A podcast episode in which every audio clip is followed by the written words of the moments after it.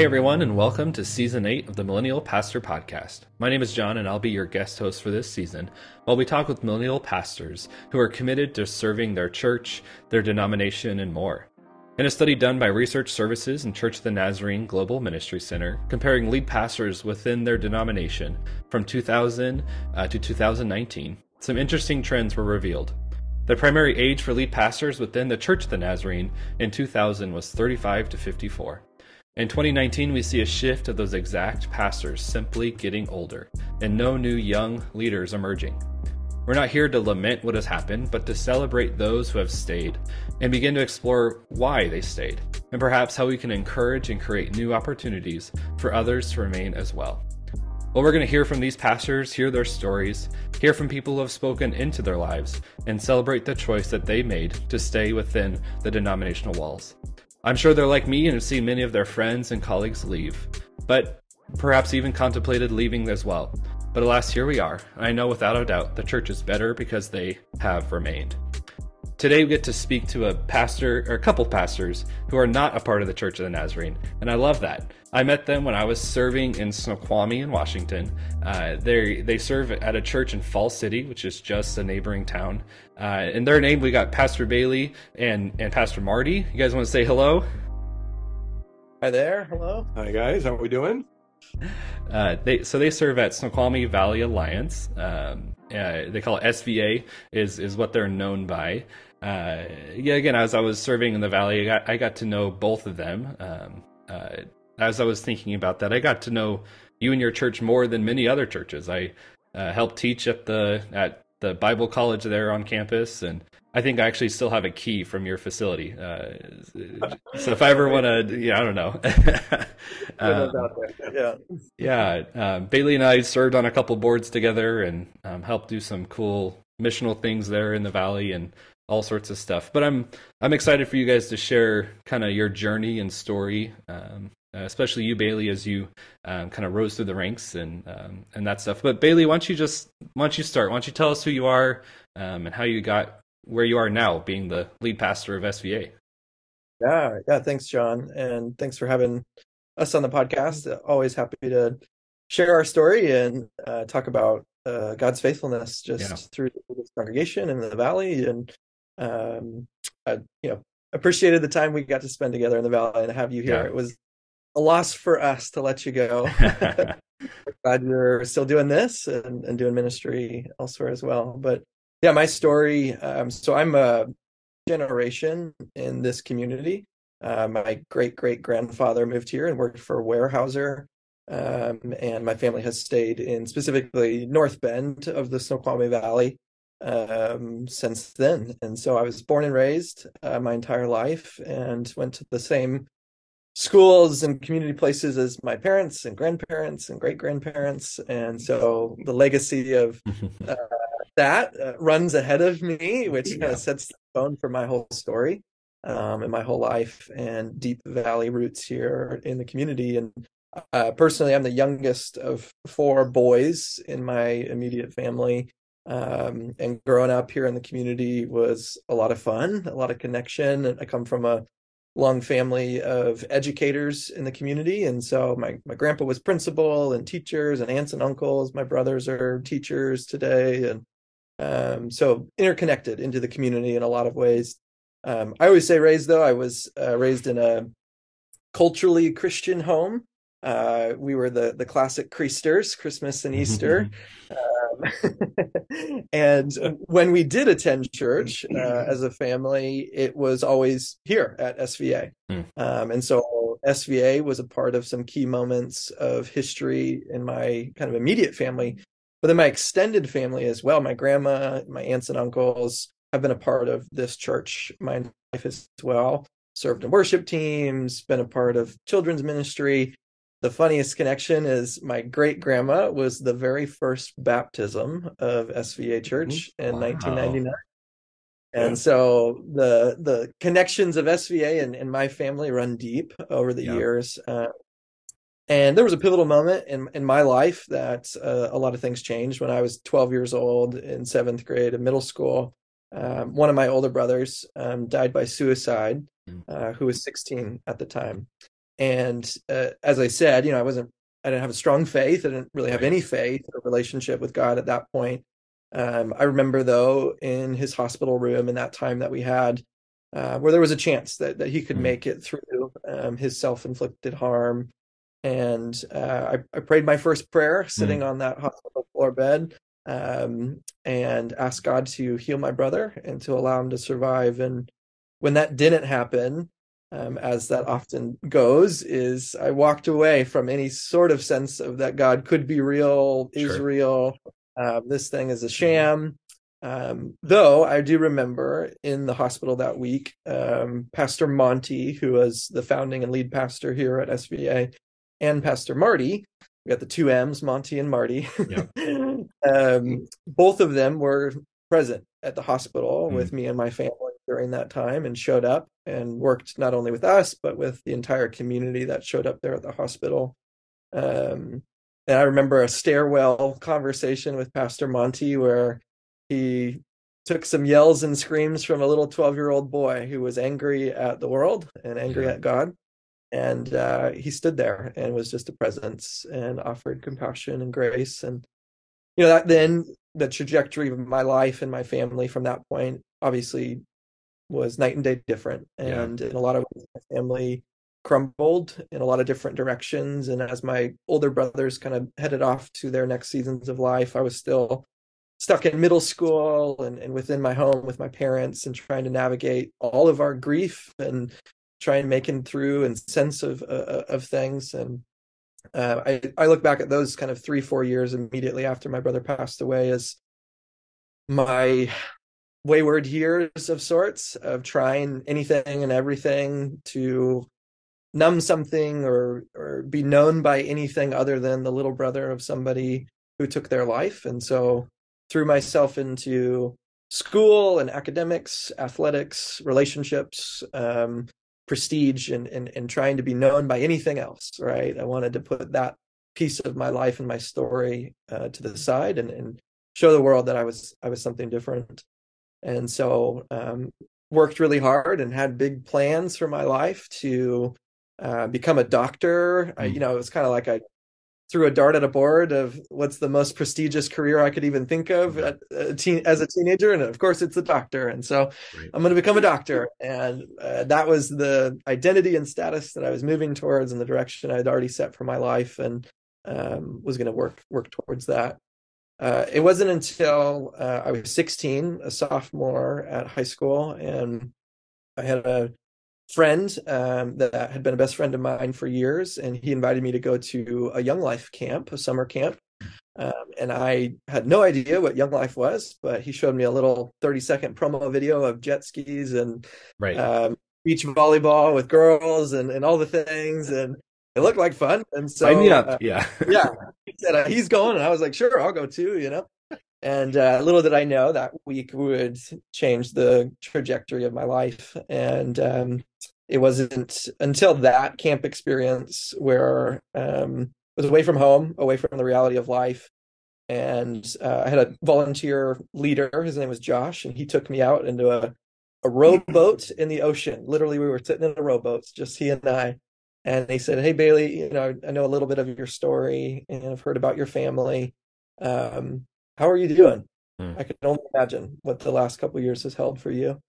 And it was the perfect timing. This hmm. individual didn't really know me and my story, and um, for the first time, the floodgates opened and story came out, and anger came out, and frustration came out, and rowboat I, I always look back at that moment specifically as one of the first moments i you know didn't have the language then to understand but understood and sensed the, the presence and the compassion of God mm. um, in a way that my soul had been longing for for for years in this yeah. immense tragedy and grief that I'd been experiencing. And so Josh was there to be a presence and also to be compassionate.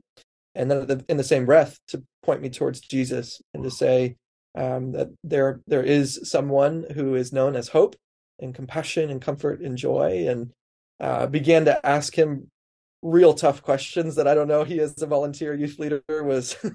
expecting from a 16 year old at the time about the issue of pain and where is God when it hurts and why did God mm-hmm. allow for these bad things to happen? And um, we went there that first week and it uh, ended the last day of camp. I stood up and um, remember when the mic was passed to me at the the say so of the end of the camp week and grabbed the mic and I said, "My name is Baly. I'm from the Snoqualmie Valley, and I'm ready to run into my father's arms."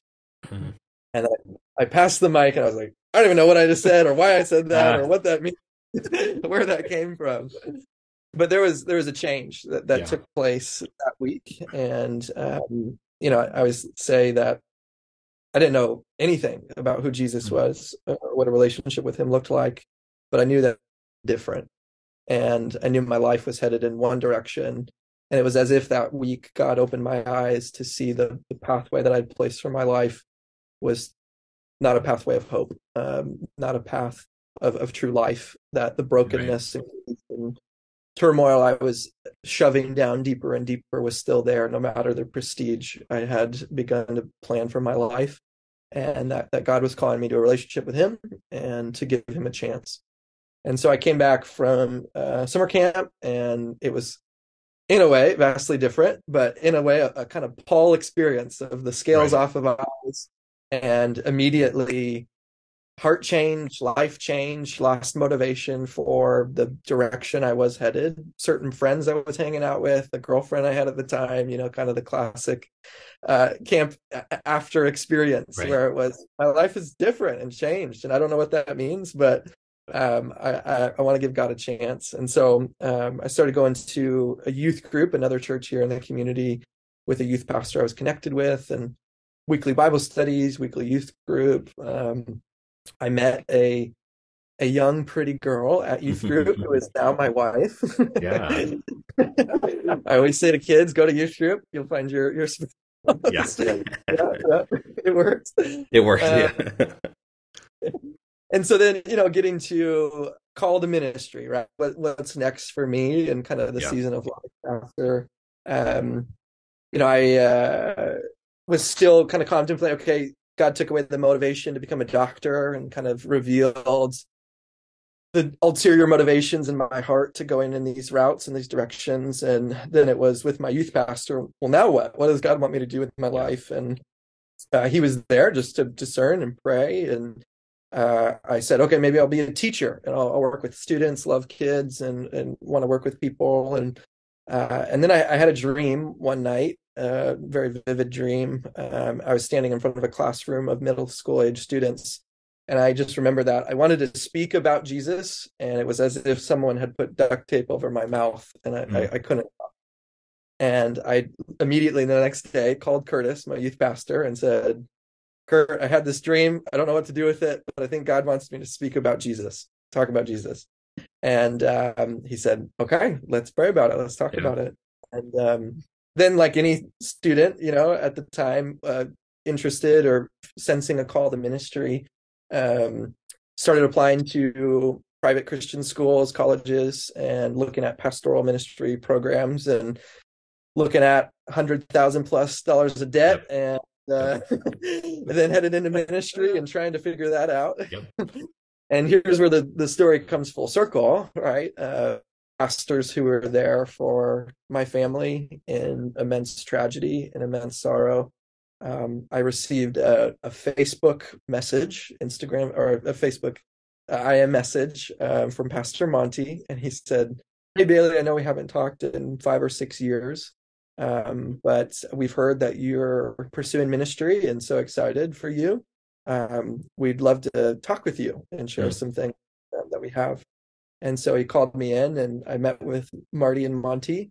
Hadn't seen him in years. And I was 18 years old, just about to graduate. I think it was May of my senior year of high school, about to sign the uh, offer letters from a couple colleges and go to Colorado or go to Oregon and, right. get out of town and get as far away from my hometown as I could. And um, in that conversation, Monty and Marty shared about a a new Bible school that they were starting through SVA Church, um, and the entire mission was to graduate field ready, debt free.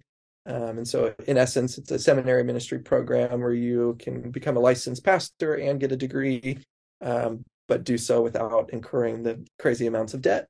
Yeah. Yeah. and at the same time, have practical church experience Yeah. while you're doing studies. And so the whole model of the school is you cohort based work with your classmates and your professors, but you're also working in ministry at the same time. And so they offered me a place school, uh, but then also offered me an internship here at Mm. SVA. And so um, I walked out of that room and I called my girlfriend, who is now my wife, and I started crying and I was overwhelmed by just the opportunity and the offer and immediately sensed just God moving in the midst of it and um, discerned with my youth pastor. And I think it, you know, it took about a month before I accepted the offer and um, my, uh, you know, just discernment.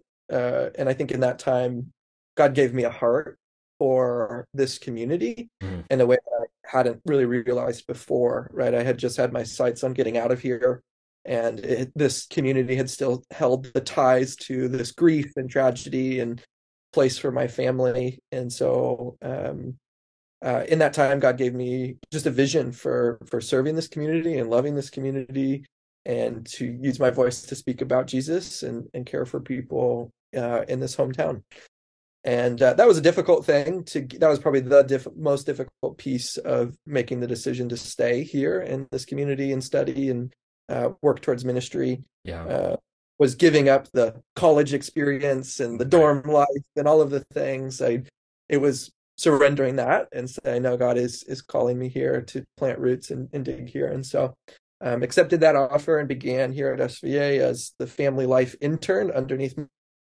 And um, right from the get-go he threw me in the deep end and began to do uh, children's ministry so my first kind of area of ministry was working with elementary school ministry on sundays and working with students and families uh, and with marty and uh, then beginning to work with youth ministry so middle school and high school students and summer camp trips and canoe trips and retreats and, and all Right. of the things and chasing after students and kids and I'd also at that time been working for Young Life, so I was on staff with Young Life as Okay. well, and um, uh, working with them in middle school ministry, WyldLife ministry, um, and then uh, our church. We hadn't had a youth pastor for um, quite a couple years, and so as I was continuing in my degree program towards ministry and interning, Monty and Marty offered me the youth pastor position um, to fully step into the youth ministry here at SVA and so I uh, began working with middle school and high school students and was the youth pastor for about four years. Um, after that, um, working here at the church full time, um, and stepped away from Young Life and Yeah. uh, was planting roots here. And and during that time, you know, I, I would say God called me to be youth pastor and, and work with students.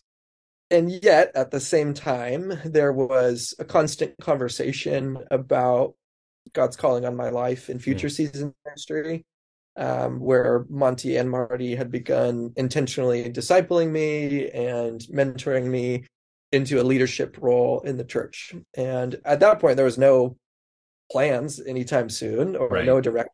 There was no dates or anything, but it was just conversation about what is God doing and gifting and calling. And um, Monty used to joke a little bit that I was his exit strategy, and Right.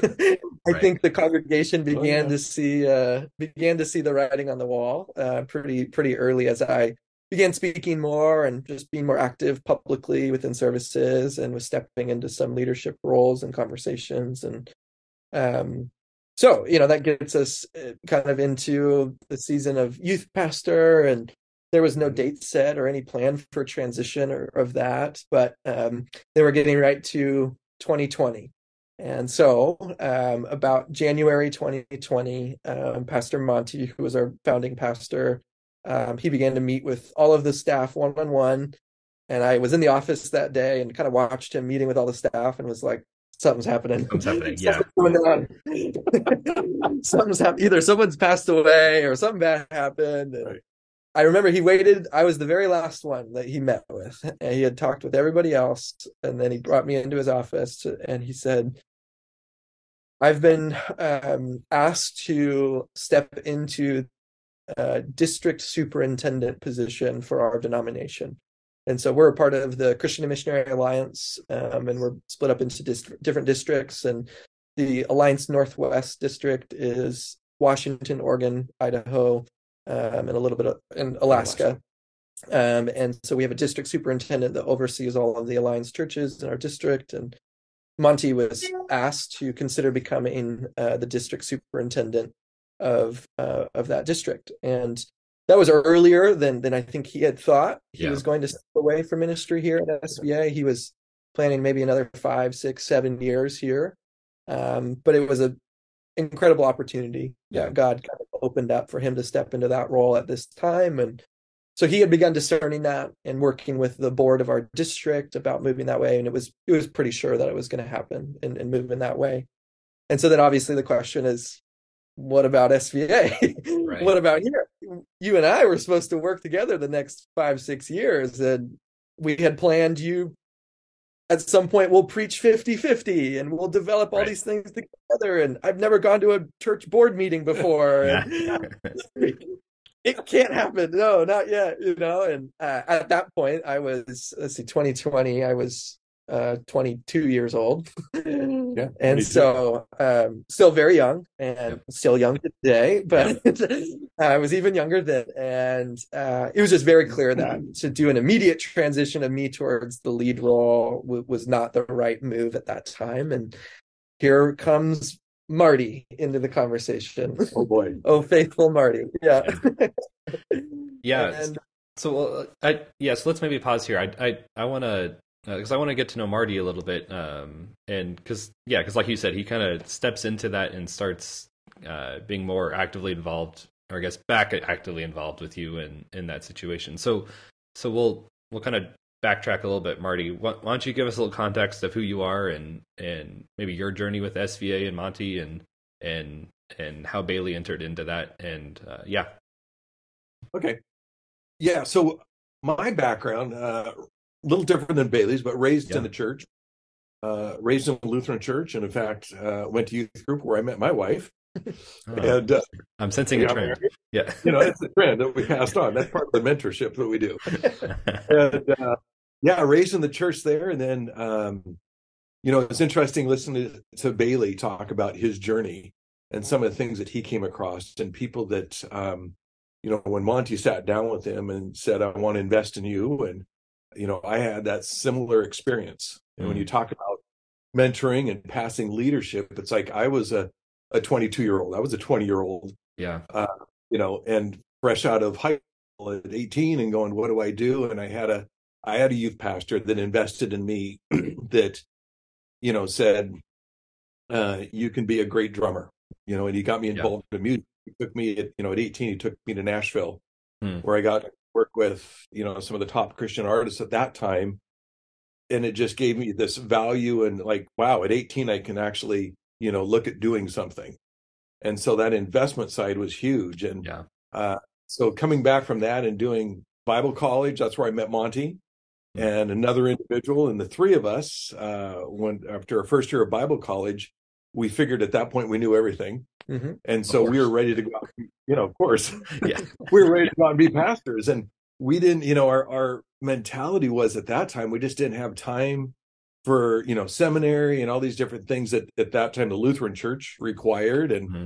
as we met with them and so um, we really began praying about it and met with uh, Chris, who was with us, was a pastor, youth pastor with the Christian Missionary Alliance. Mm. And so we met with their district here and sat down and i remember the leadership of them which is now monty's position yeah uh, but the leadership back then sat down with us and said you guys are young men with the with the dreams and we are the old guys with the experience let's do this together and make mm-hmm. this happen that's cool and we planted our first church mm-hmm. um, mm-hmm. in 1990 uh, down in issaquah and uh, it was it was just it was a blast mm-hmm. I, I, it was such a great season and fun doing ministry and and at that age and having older individuals you know these guys were all suit and ties you know and we were just casual and right. you know here to change the world kind of thing and yet they believed in us and trusted us and uh, invested in us and yeah. so that was you know i had that modeling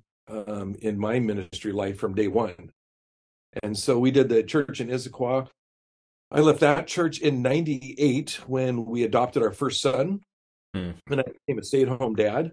Yeah. And uh, shortly after doing that, um, I was working remotely at a church in Nampa, Idaho, doing children's ministry and just kind of consulting with some churches over there in regards to family ministries. And I received a call from Monty and said, Hey, I think I'm going to plant a church in the Snoqualmie Valley. You want to do it with me? Hmm. And I just received an offer from from the church in Nampa to move over there in full time ministry and and uh, you know young family with a new baby and so talked about it, prayed about it with my wife, and we said, you know what, you know, love Monty, love you know what we did previously. Let's do it again. Yeah. So we stayed here in the valley, and uh, in November of '99, we planted um, SVA, and uh, you know, like Baly said, our first baptism was his great grandmother. Yeah, it was just amazing. You know, you talk about the generational things in a church. It's just crazy that that's how we started. Yeah, yeah, yeah. And so, yeah, the church grew rapidly, and my first role really, uh, you know, in church planting, you kind of become the jack of all trades. Yeah. When you're when you're the second seat, you know, Monty was just incredible preacher teacher, so he had that covered. And so just the executive pastor side of things, or the business side of church, working with that and in it, especially a church that was growing so rapidly. Right. Keeping up with that. And uh, so did that for nearly 20 years. Right. Uh, about 20 years. Yeah. And just watched the church grow and change, move into facility, remodel facility, building programs, building yep. campaigns, everything. Yep and uh, and then you get to the point you know at 54 55 years old going you know i don't have that energy it is a 24 year old church planter. Yeah what does it look like next? And you know so monty and i did start having those conversations. What does this next season look like? And and i remember you know my son graduated with Baly. Hmm. and uh, i remember sitting down with monty then and, and going hey you know Baly's here's this kid. What do we do? And and uh, we had those conversations of you know because both Monty and I were in that situation in our early twenties. Someone invested in us, and so we're like, let let's do this. Let's see if he'll jump on board. And uh, and when we, when we put that out there, you know, he he jumped on board. I remember having conversations with his parents, going, "Don't worry, we got it. We'll take care of this." Yeah, yeah so, sure. You know, they want the knowledge, you know, as any parent, you know. Yeah. So you want your, your child handed off to someone that you trust and mm where they're to be taken care of and gain the degree or knowledge or whatever you're you know you want to accomplish there yeah and uh, so you know we had those conversations and you know the plan was to invest over the next you know five to seven years. That's what and it was it was kind of our exit strategy.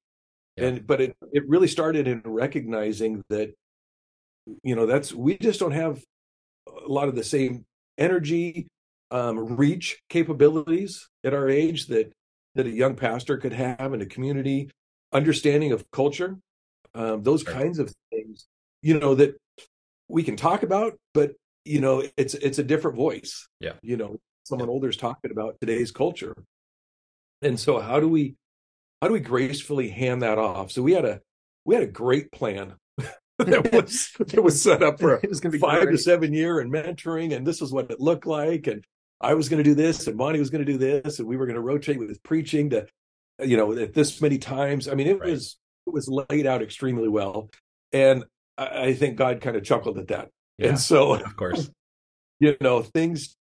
Rapidly when uh, Monty was asked to step in the position he was, and so at that point is when we really shifted to go, okay, what does this look like from here, and how do we how do we gracefully move forward um, with this transition plan, knowing that you know at the time, um, Baly, you're, how old were you? Were 23 at the time? It's 20, right 20, at the beginning of 20 at 2000. Is it 2020? 2020. Right? I was 20. You were 22. Yeah. yeah. So yeah. Yep. And I remember so I remember sitting with Baly as we talked about you know what this looks like moving forward. Monty's yep. gone, and and just the conversation of titles. Mm-hmm. And here's, you know, Baly, I could, you know, we had these conversations where Baly had this lead pastor vision in his mind. I got this. I can do this. And we knew he could. Yeah. 22, you know, and it's interesting you know, as he was telling his story, I'm thinking back to those conversations, Baly going, well, if if I want to be lead, you got to call me lead. You got, you know, da, da, da, and going, whoa, skip, a little spinny. Here we go. Hold on, hold on. yeah, yeah. Nan and I had the con- Baly doesn't know this, but we had a conversation a couple weeks ago where we were watching online, and Baly got up front. He was he was getting ready to preach, and and uh, he said, introduced himself as Baly. I'm one of the pastors here at SVA, and just that short period of a couple years of of really seeing, yeah, um, really what it's about.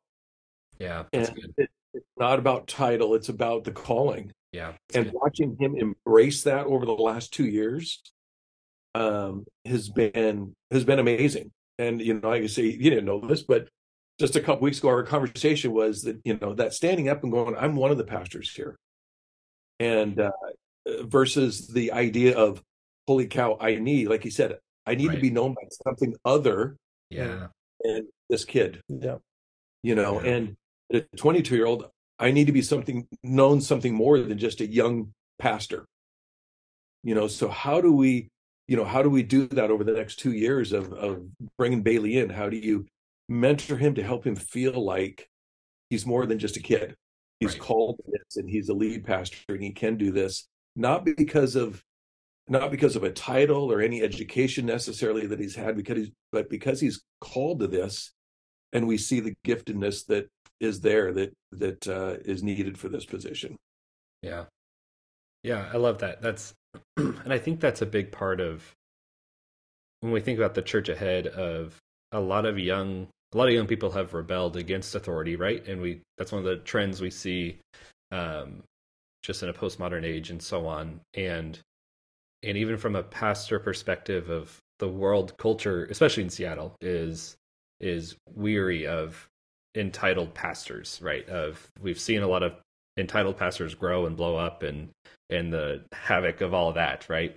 Um and and so yeah, understanding this position and, and how Baly was able to come to that. We have these perceptions of well, I've got to have that title so people will listen to me or whatever it is, of rather saying, as you said, following the calling. It's beautiful. I love that. I love that. So, so you guys entered into this season of transition, and uh, and yeah, I mean, I so I, I stepped into my first lead pastor at 23, so I was very similar to you as Baly, Oh, in that same situation of knowing I'm only 23. Like, what am I doing? Um, but but that that was a transition process. So let let's maybe talk about that, Baly, of how you of how that started for you, what that looked like, because it was it was a extended process before you fully came into really sure. being the the lead guy um, or one one of the pastors uh, there you go. in Yeah. that way. Yeah. yeah uh, yes it was definitely a process and so like marty said those conversations are early on Yeah. It, it's it's funny to hear from his perspective of, of those right because i i too look back at that and I'm like oh man if i would have gotten what i thought i wanted then Yeah. That's good could have been real bad you know and so there was great wisdom that that marty and the team had um for me over me especially at that time Yeah. um, but what we did do immediately in the transition, once you kind of moved, I'll throw into the mix as well. Um, 2020, COVID hits yeah, March, and so pretty much almost within a span of a couple weeks, Monty announced that he was leaving, and then we went all online. Yeah. So we had not only our What- founding pastor transitioning, but unprecedented church times of how we're going to handle this. What are we going to do? Yeah. What could go wrong? Right. what could Yeah. go wrong, right? And the 22 year old thinking that he should be the lead. He's the lead. Yeah. And Yeah. so what we did do at that point was uh, we formed what we call the executive team that's still Yeah. in effect today and what that is is a plurality of leaders that together function as a lead pastor Yeah. and there was a lot of conversation right around why we're doing this and some of it was out of necessity right we're not ready there isn't a one-to-one transition happening and so we need an intermediary intermediary plan uh, but then also, as we talk bigger picture, what is God's desire for church leadership, and Yeah. is the system that we were under uh, the thing that God is calling us to how to lead moving forward? And so that opened the door to a lot of really good discussions about church leadership and uh, plurality of elders and pastors and, and all of these good conversations. So while I was still youth pastor, I became the teaching pastor. And so I did take over kind of primary oversight of the on Sundays and working with our teach team and planning series and developing those yeah. and just making sure that through line stayed. Marty then became the interim lead pastor. And so he officially, with the congregation and the community, was established as the interim lead, right? And yeah. that was really clear from the beginning. This isn't long term. I think early on, some of the congregation was like, "Oh, is is Marty now going to?" Be?" Expected it, yeah. Yeah. Yeah, he's been here from the beginning. Right. He's definitely the number two trusted pastor. Been here and been in every other ministry capacity, and is yeah. more than qualified. Um, and so uh, we were very clear from the beginning. You know, Marty too will be moving toward the transition someday, and so this is an interim interim interim plan. Mm-hmm. Um, and then Pastor Susan, uh, who was our executive pastor, was the third person to our executive team. And so we had teaching pastor, executive pastor, and interim lead. And collectively, the three of us began to lead together and making decisions and discerning things. And 2020 required a lot of that, uh, a lot of crunchy, difficult yes. conversations and decisions of how are we going to do this? And every wave of restriction and, and peace and mask and vaccine, you know, everything, right? Yeah. Um, all of the pieces, and those and as, were as as a small church just down the road. I just waited for you guys to make the decisions, and then I just followed. It was it was perfect. Yeah. yeah, yeah, we were looking to you too. So I don't know who. oh, that was the problem. Yeah, we, yeah. yeah. no, was... Well, interesting during that time was that I think because of the restrictions and COVID, everything that was going on, it kind of, um, I think, masked a lot of things that we were doing in the transition. That's true. Yeah, um, sure.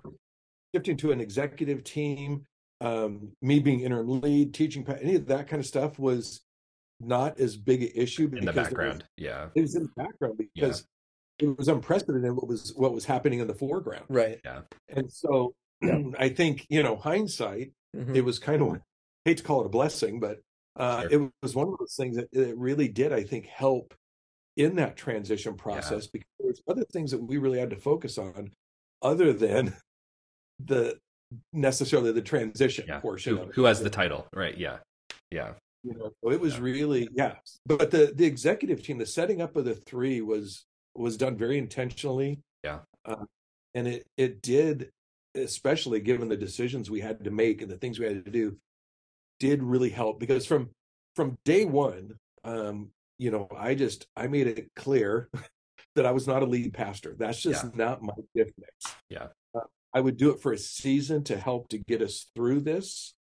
Um, but it is it is definitely a it's a gifting. It's a different gift yeah. mix, you know, and from day one it was the conversations even prior to the handoff was you know we saw that gifting in in Baly um, but it was you know the conversations of holding the reins and holding him back because he you know want to run full bore and and like I say, had you would have, he would probably hit some more walls, but mm-hmm. I think he still would have been successful. Sure. Uh, just would have been a few more lessons in the process. Yeah, you know, yeah. it really is that you know, whole, guiding the reins and and watching it, and that's why I say we were able to do that kind of in the background of COVID, which really yeah, I think cool. it kind of helped out a lot actually. Yeah. Yeah. I, I look back at those early days, 2020, and my first sermon series I ever preached was from my living room on my iPhone. Right. And uh, it was mm-hmm. the the book of Philemon, yeah. and we were trying to piece all the things together. And so, yeah, like Marty said, if that wouldn't have been online, it probably would have felt more in our congregation. Oh, we have a 22 year old stepping into the pulpit. Uh, but there was this it was couched underneath yeah. covid and it was different all around and not only had we lost our, our lead pastor founding pastor but church looks different and the church has changed. So our leadership council was discerning how to move forward with transition of long-term plan for lead pastor and um, as they discerned and prayed um, they just felt really sure that, that God was was calling me to continue in pastoral role here. Um, and so it was about 10 months after Monty left, I believe, that they formally announced that I was the candidate to become the next lead pastor, uh, which then kickstarted a process of candidating, even though right. the church knew me and I'd been right. here for so long. Um, we did q&a sessions we did kind of all of these strategic moments to cast some vision and, and right. uh, work with the staff team and present with the council and all of these different pieces um, all the while still continuing this executive team model and kind of mm-hmm. navigating those things and so it wasn't until 18 months later so our transition phase was about 18 months uh, where i was formally installed there was a congregational vote um, and then after that i was installed as as the lead pastor and how cool not only was marty as the interim lead pastor the one to really pass the baton um, but our district superintendent monty got to right. come back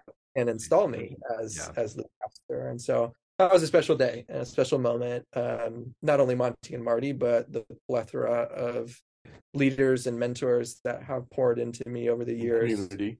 in the broader community yeah. especially growing up here in the valley yeah. you know just to look around the room and see generations yeah. that had connected to my family in this church over over generations um, really seeing the faithfulness of God um, in, in, a broad scope that He had been planting this seed and, and, guiding this, even in the moments when we thought it was rudderless and we had no clue where we were going. Mm-hmm. Um, that God had been faithful each of the steps and gotten us exactly where we needed to be. And um, I say all that, you know, like Marty said, um, the executive team model of leadership continues today. And so that was a very clear heartbeat of mine that became very clear in working with Marty in that trial of an executive team, a plurality of yep. leaders instead of a solo lead pastor.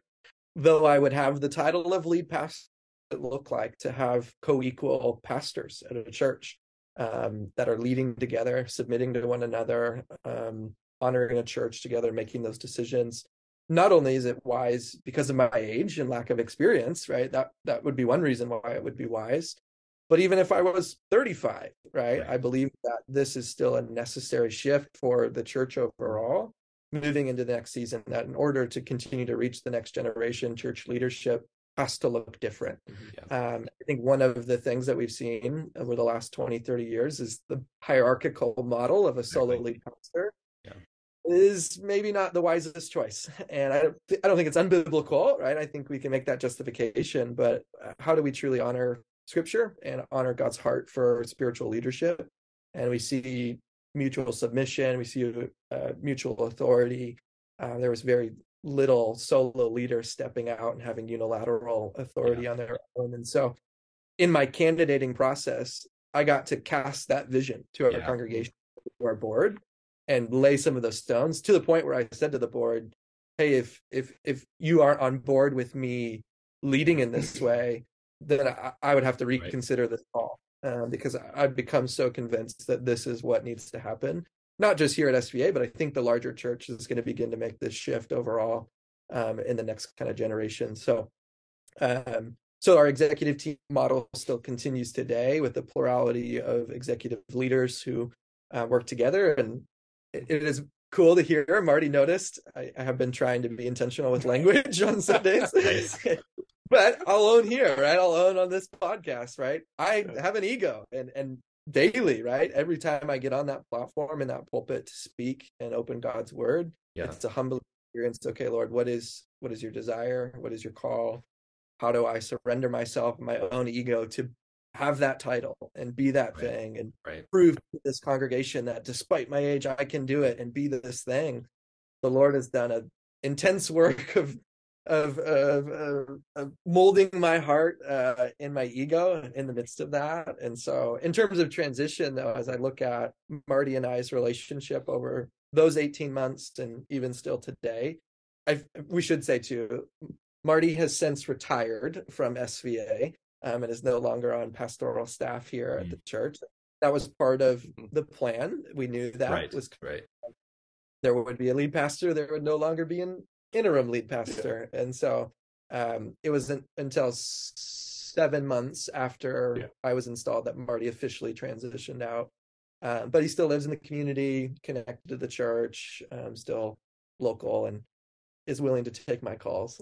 Yeah, yeah. Um, exactly. But I look back at season and I feel not only Marty, but the the other mentors and leaders that I was blessed with in that time but Marty and I particularly um, had a unique relationship. Uh, um, he was my trusted mentor to turn to, to laugh with, to show emails, crazy emails from yes. community members yeah. about masks and vaccines and policies, and uh, we could handle those together. That I wasn't alone. Um, Marty was such a stabilizing presence in the midst of that season for me um, where like we've said already if i if we didn't have that and we maybe expedited the transition a little bit faster than needed i i i probably would have really hurt this church and i probably would have really hurt my now wife who we were engaged during that time as yeah. well i would have personally hurt as uh, as a man as as a yeah. leader i don't know if i would be where i am today if we didn't have that season of of journeying that together, specifically through 2020 and those yeah. parts that were there. So, um, yeah, yeah, I, that that's good. And I remember because I was still in the valley when you guys were transitioning with this model and and hearing some of the the ripples of SVA is not hiring the lead pastor, right? They're trying to hire multiple people, right? Or or like no one really understood what you guys were doing. Um, I I got it from the beginning. I was like, it's beautiful. I love what they're doing. Um, and so that I'm sure was a right a shift for the church, um, and probably still is maybe a little bit for some. And the question that they would always ask me, because people would come to me like, "What is SVA doing?" Which is just funny, um, and they would say, uh, "Well, like okay, that's fine, but but who's really in charge, right? Like who's gonna really gonna make the decision at the end of the day?" Um, and I'm sure you guys got asked the same question. So what, like, how was that transition with the congregation of of leading that, and maybe how was it with you guys too? Because it's probably a reorientation of even how you guys engage each other uh, within that. Oh, I, I think it's you know, it really is. In in model, the, the executive team sounds great, but and it sounds crunchy too. In the same time, right?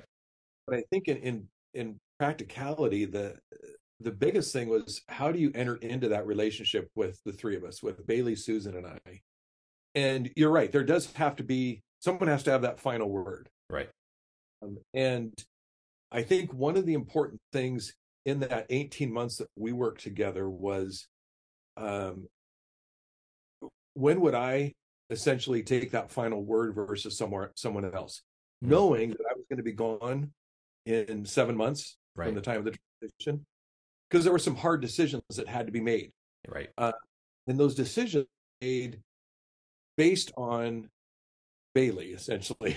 I'll put the weight on Baly, but it was based right. on if this is the model that we're going with, and this is where we're going, and this is who God's called to lead this church, then things have to be set up. And I, I felt my job as interim was to get those things in place and set up yeah.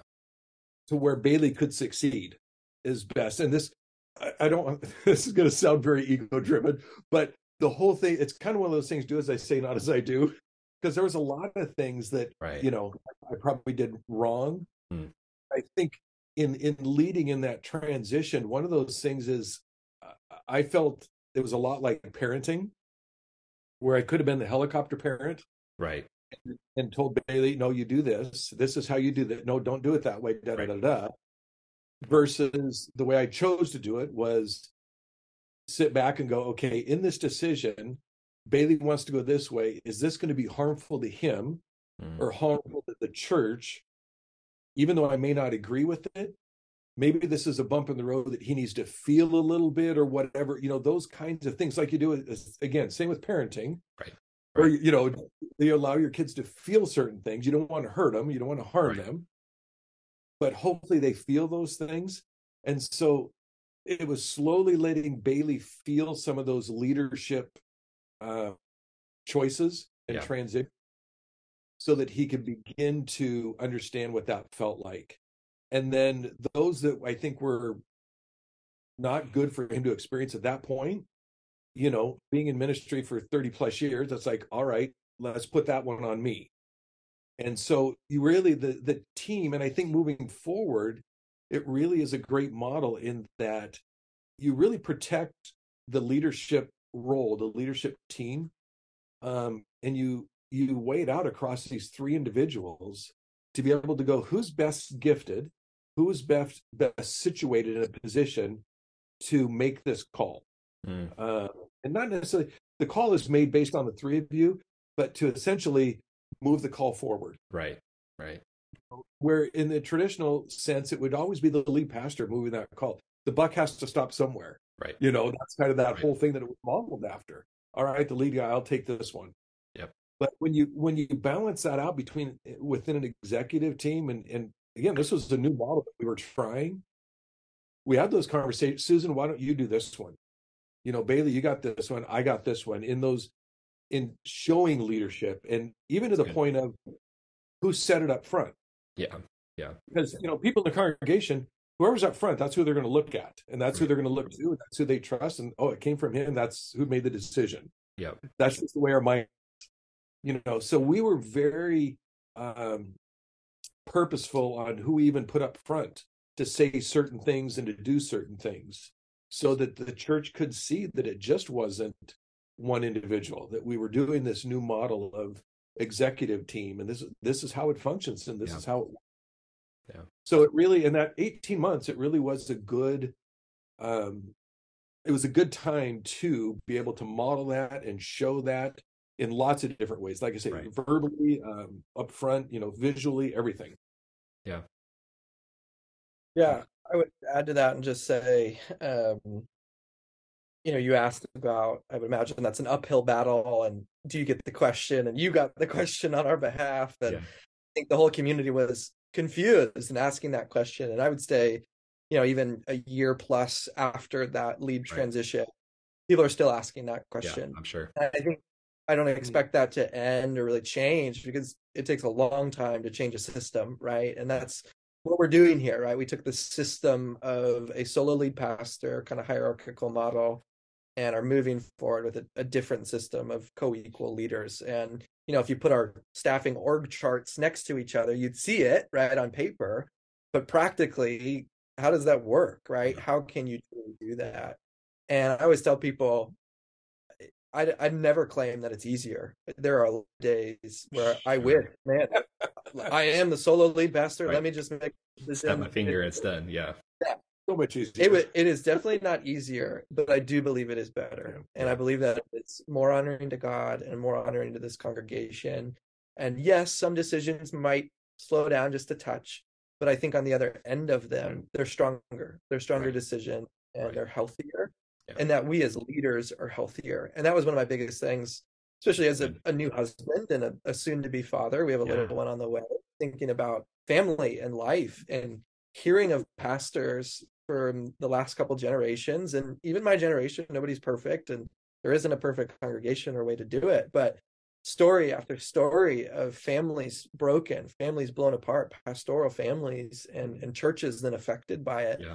is that the witness right is that jesus' desire for his church and for his leaders and and their health as, as leaders and, and, and I think that there's something better. I think that we can have a better system for that to protect our leaders, to support them, and so there was, in a way, I used to say it was selfish that I was saying this because I want to have some checks and balances over me in this role where I'm not able to be that solo guy because I know it'll end up killing me. It'll end right. up killing my wife. It'll right. kill my family.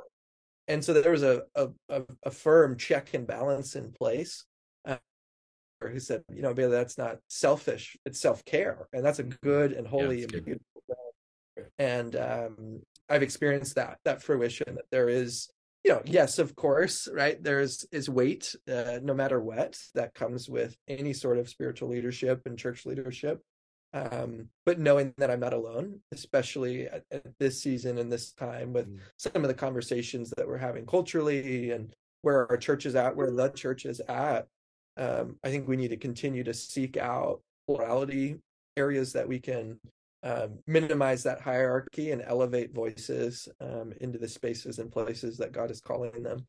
And um, our congregation is catching that vision, right? And I think cool. even in simple ways like the use of language, right? Yeah. I've become more convinced. What are we saying, right? How am I speaking?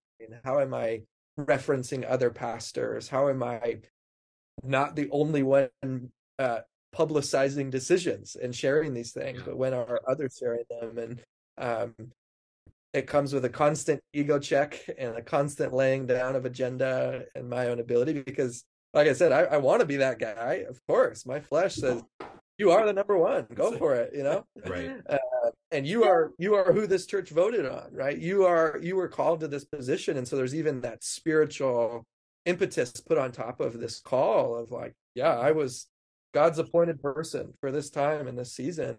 Um, but to look at the others who are just as called and just as gifted and just as passionate um, to allow spaces and ways for them to step into those areas of leadership is is good and yeah um, yeah. that, that's good. And and yeah i like what you said there of of i think when we start to think through what this actually looks like to live out of right maybe you know people who are listening they're they're like i am a solo pastor but what does that even look like right? What does that even mean? It's it's not this like oh you'll just happen to fall into it one day and and a Marty will come into your church and be able to help speak into your life but it's an intentional stepping back of not saying well it's someone else's job you know like just totally hands off but allowing space and looking for that and inviting people into that is part of that process right? It only works because you guys submit to one another right? It's that mutual submission. I mean, that almost sounds biblical um, of working together in a yeah, um, which is which is cool and and beautiful. And and and one of the things I love, I you know, I I was excited to have you guys on to talk about this is when we think about mentorship and and roles and what this looks like.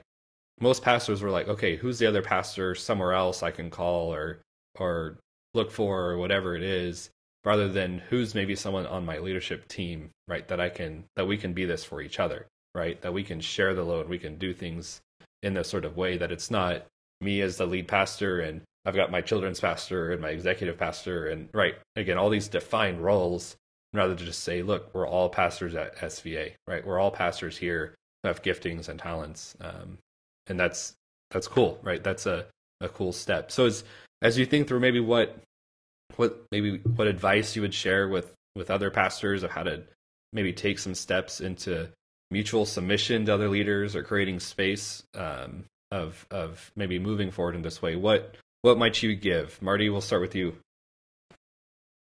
you know i think uh i think the biggest thing is you know as you move forward in ministry hopefully and you get yep. to my age and you know like you said some of the uh, in the nazarene church there you have the pastors that are what you saw the model of just getting they're just getting older not replacing. When you get older the hope is is that you you do gain more wisdom and understanding and and uh, you know i think for me around 40 41 around that age i kind of started that self-awareness of okay this is who i am this is who god's created me to be and you know previous to that was trying to a lot of times be something I wasn't and yeah. make people happy because of the, all those kinds of things. And when you when you settle into ministry, I think that it's beginning to have that confidence of okay, God, this is what this is who I am. This is who you created me to be, and this is where I'm at. Um, once you settle into that, I think then it's it's a lot easier then to hand things off because you recognize that you're not everything yeah. and and you can't, you can't offer everything. And the next generation coming up is probably not going to do it like i do. Right. Uh, they're probably not going to say it like i do. And yet i think our job as older pastors is to set that aside and allow the church in the next generation to take over and and maybe say it differently maybe do it differently. Um, it looks different, all those kinds of things. But we have to, you know, one of my favorite verses, James, you know, humble yourselves, you know, yeah. is because that's what we're called to do is, is set ourselves aside and allow them to do what they do. And and in that, watch them fail, but be there for them. And that was, you know, after Baly took over, I was here for another seven months or so, right around there, um, just kind of in the background and um, just making sure that we're you know transition was going good and everything else and it was great but it's it's not it's not allowing them to fail big but allowing them to feel some things That's good yeah And you know, that's the but the hardest part is I think in that parenting term is especially in I think one of the benefits I had was that I was never a lead pastor. so I didn't have that, well, you have to do it this way because I did it this way. Right. I didn't have those things. But I, I think the temptation would be to be that helicopter parent. Yep. Where you want to emulate what you've done and you want to share what worked for you and share what didn't work for you. But even those things may not apply yeah. in this next season, in this next generation. So how do you gracefully sit back and input and make some decisions that need to be made, yet allow them to flourish and grow. In fact, when I showed up here today uh, at the church here to do the podcast, they were like, Hey, I thought you were going to serve in the nursery after you retired because the church is just blown up with young families in this new generation that's coming in that would not be here. They weren't here when it was older staff. Before, right. Yeah.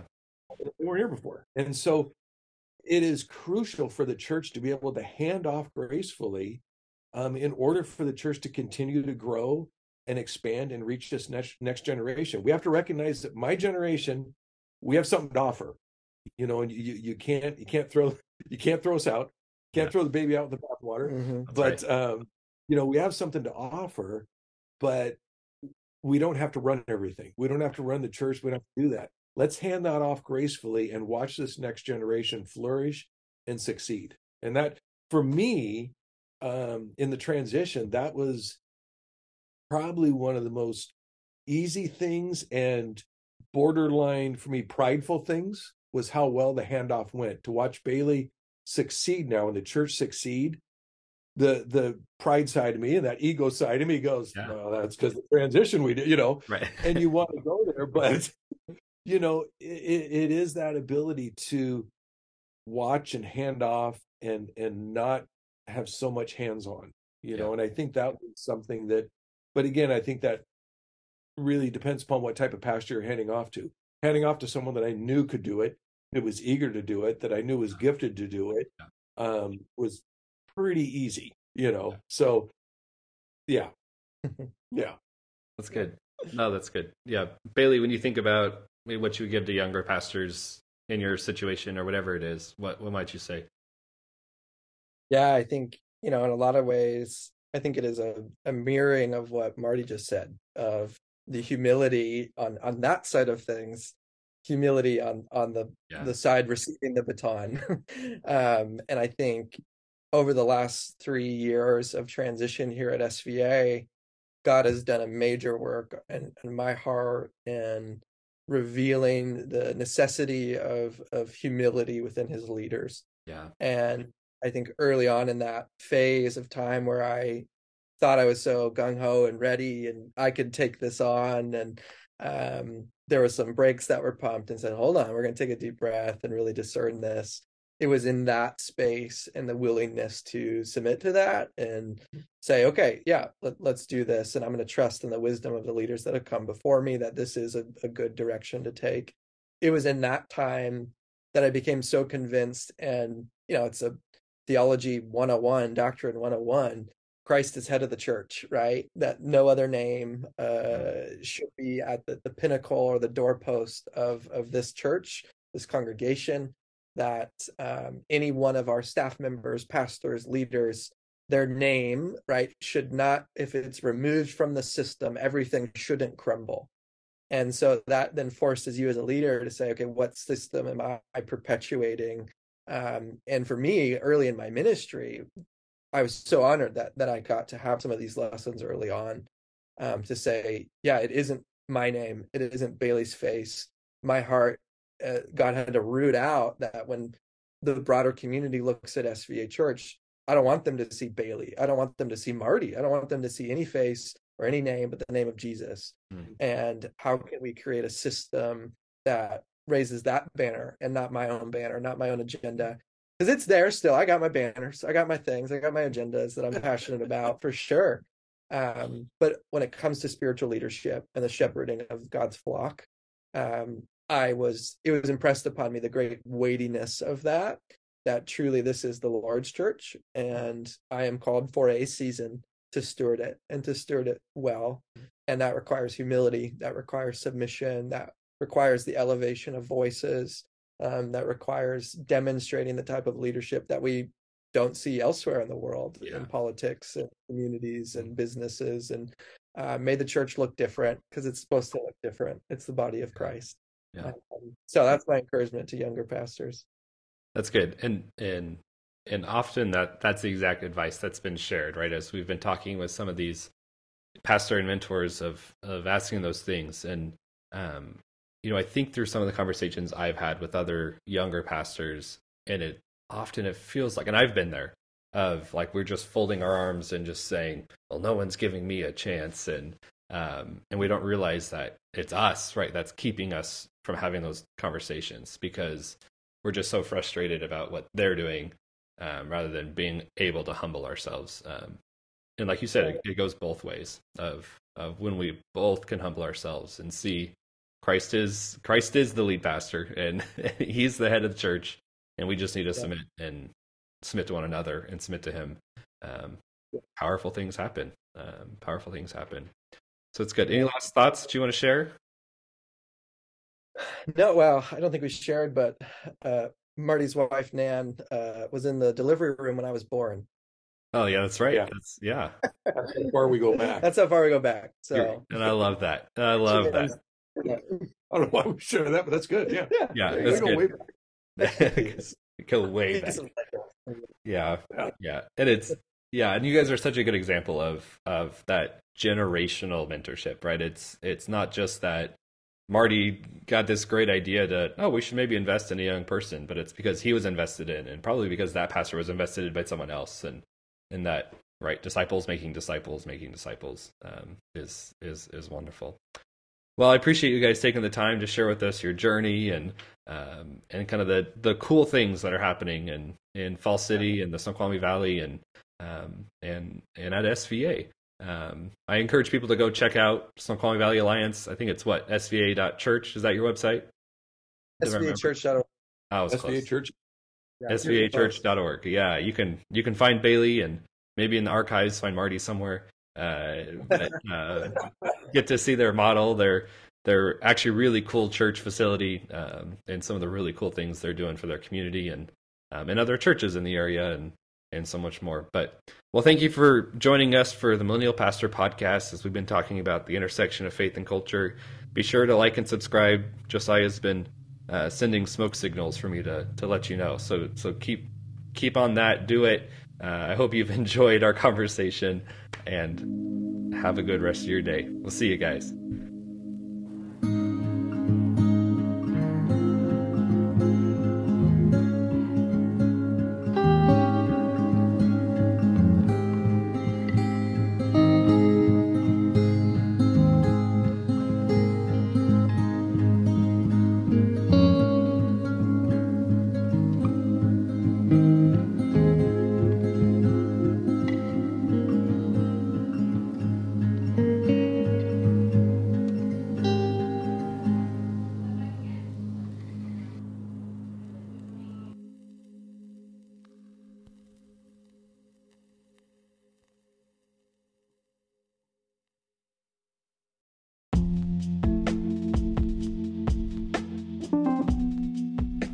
Since we love millennials so much on this podcast, we thought it would be appropriate to promote our fellow millennial authors. Here's one now.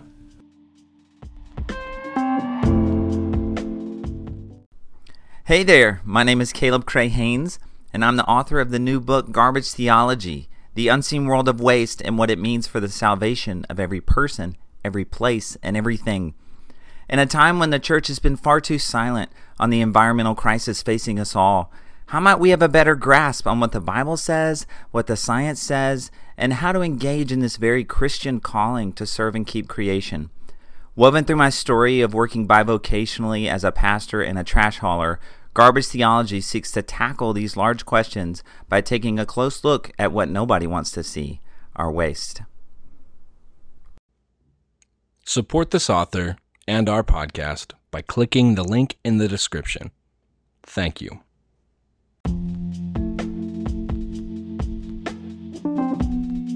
The Millennial Pastor podcast was created and produced by Byron Certain and Josiah Jones.